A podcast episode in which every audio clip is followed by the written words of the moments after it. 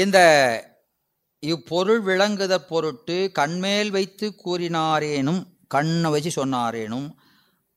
ஏன்னா இந்த பாட்டில் எப்படி அமைஞ்சிருக்கு, காண்டல் செல்லா கண் போல ஈண்டிய பெரும்பயற் கடவுள் கண்டு கண்ணீருள் இருந்து அருந்துயர் குரம்பை நான் மாநாட மயர்வர நந்தி முனிகணத்தளித்த உயர் சிவஞான போதம் என்று இதற்காக கொடுத்தது எது, உயர்ந்த சிவஞான போதத்தை கொடுத்தார் என்று சொல்கிறாரா இல்லையா? எனவே அப்படி வருவதனால என்ன சொல்லணுங்க, சிவஞான போதம் கண்ணுக்கு ஓமைன்னு சொன்னால் சரியாக வராது. கண் என்பது பயனை பெறுவது, சிவஞான போதம் பயனை கொடுப்பது. கொடுப்பதுக்கு கொடுப்பதை தான் வைக்கணும். அப்போ இந்த கண்ணுக்கு காட்சியை கொடுப்பது எது, சூரியன். எனவே அதுக்கு இதை வச்சாதான் பொருத்தமாக இருக்கும் இல்லையா? எனவே ஓமை, ஓமையும் ஓமானார் இன்னும் பொருத்தமாக இருக்கணும். அது இல்லைன்னா ஓமை 4 சொல்லியிருக்கா இல்லையா, அதில் இது சரியாக வராது. ஏன்னா நமக்கு திருக்குறளில் சொல்லுவார், அதாவது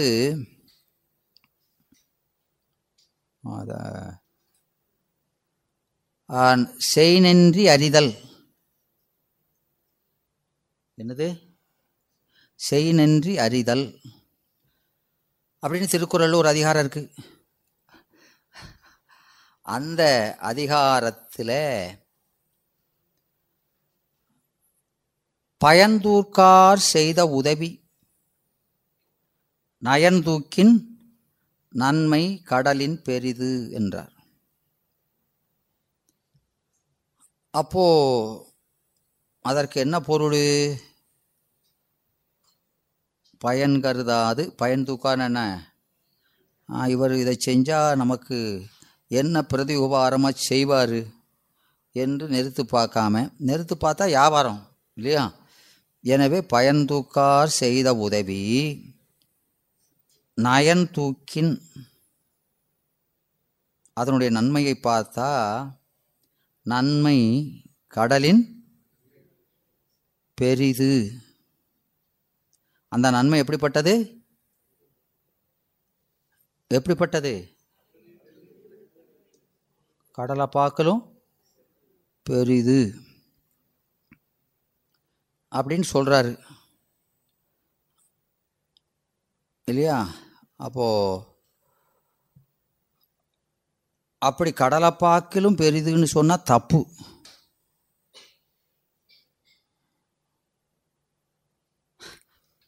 எப்படி தப்பு? இந்த தப்பு இப்படி சொல்கிறதுக்கு காரணம் யார், அருள்நந்தி சிவம். அவர் சித்தியார் 2 அதிகரணத்தில் இதை காட்டுகிறார். உலகாயதரை மறுக்கும் முகமாக இதை உணர்த்துகிறார். அதாவது இந்த குறளில் நன்றியை பற்றி சொல்கிறார். நன்றி என்பது என்னது, நன்றி நன்மை, அது ஒரு பண்பு. நன்றி என்பது என்னது, ஒரு பண்பு. நன்றி அறிதல் என்பது பண்பு. அப்போ ஒரு பண்புக்கு பொருளை அடையாக்கல் ஆகாது, அது குற்றம். விளங்குதா? பண்புக்கு பண்பைத்தான் அடையாக்க வேண்டும். பண்புக்கு போய் பொருளை அடையாக்குவது என்பது இலக்கணம் அறியாதார் கூற்றுங்கிறார். இப்போ கடல் என்பது எனது பொருள். இப்போ கடலை காட்டிலும் பெரிதுன்னு சொல்லக்கூடாது, கடலை காட்டிலும் பெரிதுன்னு சொல்லக்கூடாது. அப்போ என்னையா சொல்கிறது? அப்போது இந்த கடலானது முன்னீர் என்று அழைக்கப்படுகின்ற கடலானது ஆற்று நீர், மழை நீர், ஊற்றி நீர் என்ற இந்த நீரை பெற்றுக்கொண்டு அதன் பின்னாலே என்ன செய்கிறது, அது சூரியனுடைய உதவியால் மேகமாக்கி நன்னீராக்கி கொடுக்கிறது இல்லையா?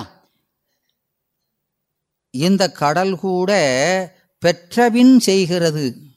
ஆனால் இவரோ எதையும் பெறாமல் செய்வர். எனவே கடலின் பண்பை விட இவர் பண்பு உயர்ந்ததாம் என்று அப்படி பண்புக்கு பண்பை காட்ட வேண்டும் என்று உணர்த்துகிறார். விளங்குதா? எனவே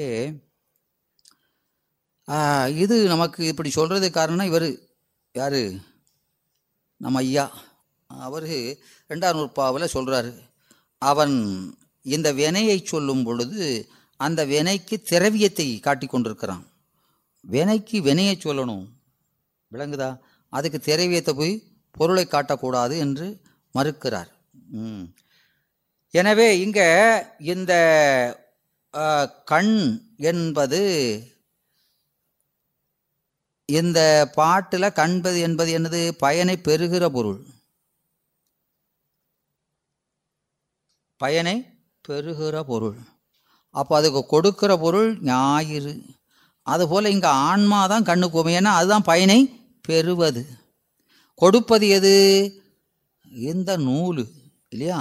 அப்போ கொடுப்பதுக்கு கொடுப்பதை தான் ஓமையாக்கணும் என்று அப்படி கண் போலன்னு சொன்னாலும் நீங்கள் எப்படி செய்யணும், ஞாயிறு போல என்று மாற்றிக்கொண்டு பொருள் செய்ய வேண்டும் என்பதை உணர்த்துகிறார். ஏன்னா ஆசிரியர் அப்படித்தானே சொல்லியிருக்கிறாரு, இதெல்லாம் நடக்கிறதுக்கு நந்தி முனிகணத்து அளித்த உயர் சிவஞான போதம் என்கிறார். இது நடத்ததுக்காக எதை கொடுத்தாரு, சிவஞான போத நூலை கொடுத்தார். எனவே நூலை எதுக்கு ஓமையாக்கணும், ஞாயிறுக்கு ஓமையாக்கினா தான் பொருள் சரியாக இருக்கும். அதனால் உங்களுக்கு இப்படி சொன்னாலும் நீங்கள் கரெக்டாக பொருத்தி அறிந்து கொள்ள வேண்டும் என்பதை நமக்கு உணர்த்துகிறார். எனவே இங்கே இருள் கேட்டிற்கும் நிர்விகற்ப சபிகற்பம் என்னும் இருவகை காட்சிக்கும் ஞாயிறு இன்றியமையா சிறப்பிற்றாயவாறு போல, இந்த ஞாயிறு நமக்கு செய்கிற என்ன உதவி என்னது, இங்கே எழுதி போட்டிருக்கோமல்ல, இருள்கேடு சபிகற்பம் நிர்விகற்பம் என்ற இருவகை காட்சி இல்லையா? அந்த ரெண்டு காட்சிக்கும் உதவுவது எது, இந்த சூரியன். அதுபோல இந்த ஆன்மாவுக்கு என்ன செய்கிறது, இந்த ஆன்மாவுக்கு வந்துருச்சு ஐயா வந்துருச்சு, இந்த ஆன்மாவுக்கு அந்த மலக்கேட்டிற்கும் அந்த ஆன்மாவினுடைய அறிவுக்கு பகையாயிருக்கின்ற, கண்ணுக்கு பகை எது, இருள் புற இருள், ஆன்மாவுக்கு பகையது அகையிருள். எனவே அந்த அகையிருளாகிய ஆணவமலத்தின் கேட்டிற்கும் இந்த ஆன்மாவினுடைய நிர்விகற்ப சபிகற்ப என்ற இருவகை காட்சிக்கும் துணையாய் நிற்பது அந்த ஞாயிறு போன்ற நூல் என்கிறார். இப்போ இந்த ஆன்மாவுக்கு இந்த நூலாலே இந்த இருவகை பயனும் கிடைக்கிறது என்று சொன்னால், ஆராய்ச்சி அறிவு என்பது எதனால் அமைவது, பொதுக்காட்சி என்பது எதனால் அமையும், அங்க கண்ணுக்கு பொதுக்காட்சி எதனால் அமைந்தது, சூரியன். அங்க சூரியன் ரெண்டு வகை காட்சியும் நல்குது, முதல்ல பொதுக்காட்சியை நல்குது, அதுக்கப்புறம் சிறப்பு காட்சியை நல்கிறது. அப்போ அதை மறைச்சு காட்டன் போல் கப்போம்.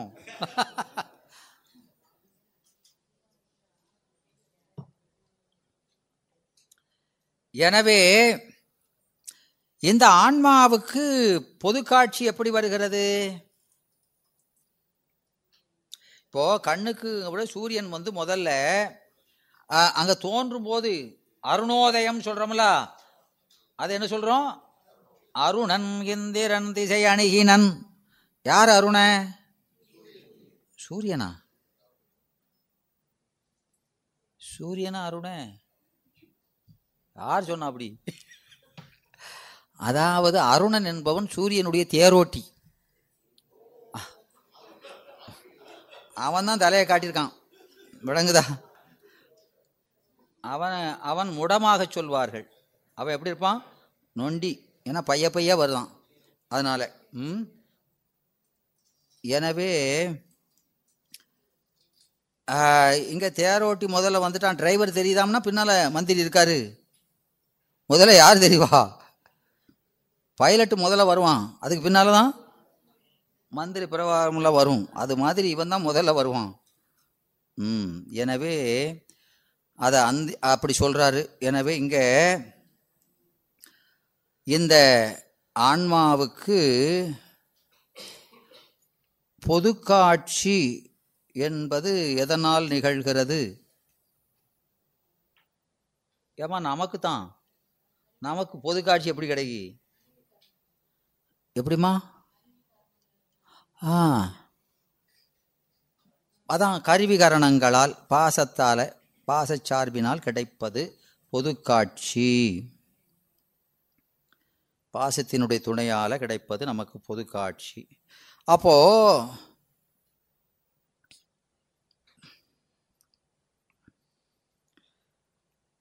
இந்த எதை பற்றிய பொது காட்சி? இந்த கண்ணுக்கு உலக பொருளை பற்றிய காட்சி.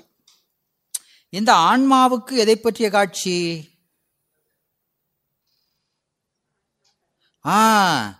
ஆன்மாவை பற்றியும் பரமான்மாவை பற்றியும் இல்லையா?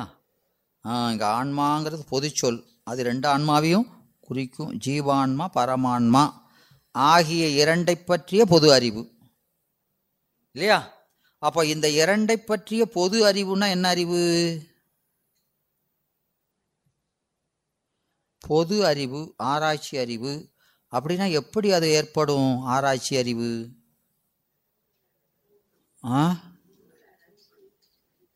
என்னம்மா? நூல்களை படித்து. இந்த ஆராய்ச்சி அறிவு என்பது பிரமாணமுகத்தானும். எப்படி வரும்? பிரமாணமுகத்தானும் இலக்கண முகத்தானும் அறியப்படுவது. பிரமாணம் இலக்கணம் இது இருக்குது, இதுக்கு வேறு இதுன்னு சொல்கிறோமா இல்லையா? அது இப்படிப்பட்ட தன்மை உடையது என்று சொல்கிறோம். அந்த இரண்டாலும் இந்த ஆன்மா பெறுகிற அறிவுக்கு என்ன பேர்? ஆராய்ச்சி அறிவு, பொது அறிவு.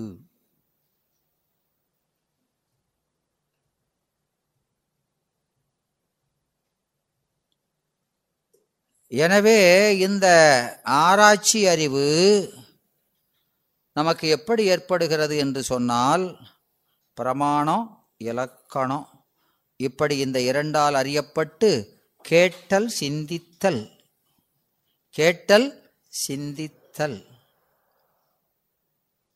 ஆகிய இருதிறனால் அமைவது.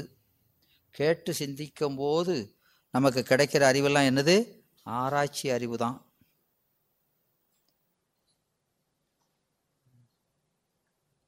அப்போ இந்த சிறப்பு காட்சி அல்லது அனுபவ அறிவு என்பது இந்த ஆன்மாவுக்கு எப்படி ஏற்படுகிறது?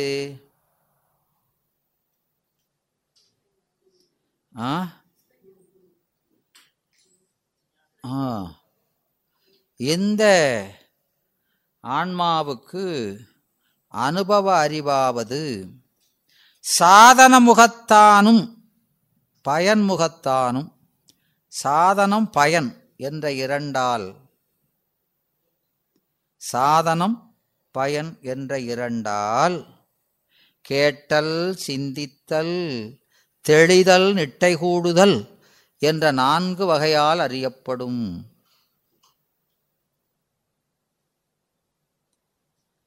இதெல்லாம் நம்ம பிற்பகுதியில் படிக்கும்போது நல்லா தெளிவாக வரும், எப்படி எந்தெந்த சூத்திரத்தில் எந்தெந்த நிலையை சொல்கிறார்கள் என்று.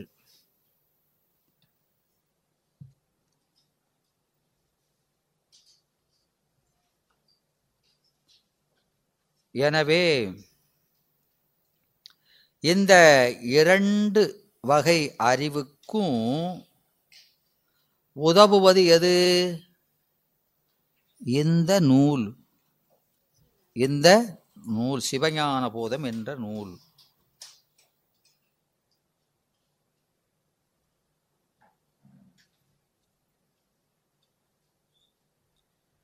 அதில் இன்னொரு ஒருமையும் காட்டினார்.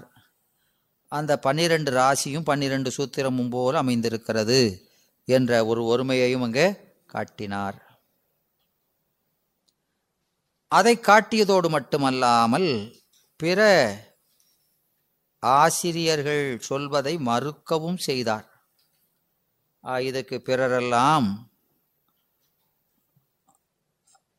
இந்த நூலை ஓமையாக்காது கடவுளை ஓமையாக்குவது பொருந்தாது என்று காட்டினார்.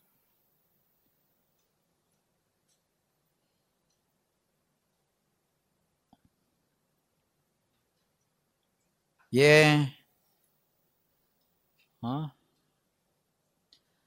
இவ்வாறன்றி ஞாயிற்றை கடவுட்கு ஓமையாக்குவாரும் உளர் அப்படின்னு பேரை சொல்லாமல் குறிப்பிடுகிறாரு. அது சொல்லாமலே தெரிஞ்சிடும், இப்படி சொன்னாலே நமக்கு யாருன்னு தெரியாதா? எனவே இந்த நூலில் கூறுவதனை ஏற்கனவே இந்த சிவஞான போது நூலுக்குள்ள இந்த ஞாயிற்றுக்கு கடவுளை ஓமையாக்கி கூறப்பட்டிருக்கிறது இல்லையா? இதை அதை அங்கே சொன்னதை பாயுரத்துள் கூற வேண்டாமையானும் அங்கே சொன்னதை இங்கேயும் சொல்ல வேண்டிய அவசியம் இல்லை. ஏன்னா நாம் ஏற்கனவே பார்த்துருக்கோம், சில இடத்துல தந்துரைத்தல், அந்த பாயிரம் பின்னாலேயே இருக்குது, இங்கே ஒரு முன்னால் ஒரு பாயிரம் எதுக்கு அப்படின்னா அதுக்கு என்ன சொன்னோம்? மாணாக்கருக்கு முதலிலே உணர்ந்தாலன்றி ஊக்கம் செல்லாது என்பது பற்றி, இங்கு தந்துரைத்தல் என்ற உச்சி பற்றி இங்கே முன்னாலும் சொல்லி கொண்டார் என்று பார்த்தோம். அது கூட இன்னொரு காரணமும் பார்த்தோம். என்ன காரணம்? அங்கு இந்த நூல் தோற்றிய முறையை கூறினாரேனும் இந்த நூலிலே பொது உண்மை என்ற பகுப்பு உணர்த்தப்படவில்லை அப்படின்னு அதைத்தான் முக்கியமாக சொல்கிறாரு. மற்ற 8 உறுப்பு வரலன்னு அதெல்லாம் சொல்லலை. அதை விட எது முக்கியங்கிறாரு? இந்த நூல் 2 பகுப்பாக உள்ளது என்பதை சொல்ல வேண்டும் என்பதற்காக அதை கூறுமுகத்தான் ஏனையவற்றையும் ஒருங்கு வைத்து உணர்த்தினார் என்று அருமையாக காரணத்தை காட்டுகின்றார். அப்போது இந்த ஞாயிற்றை சிவஞான போத நூலில் கடவுளுக்கு ஓமையா சொல்லியிருக்கிறாரு. எங்கே சொல்லியிருக்கிறாரு? எங்கேயாவது சொல்லியிருப்பாரு.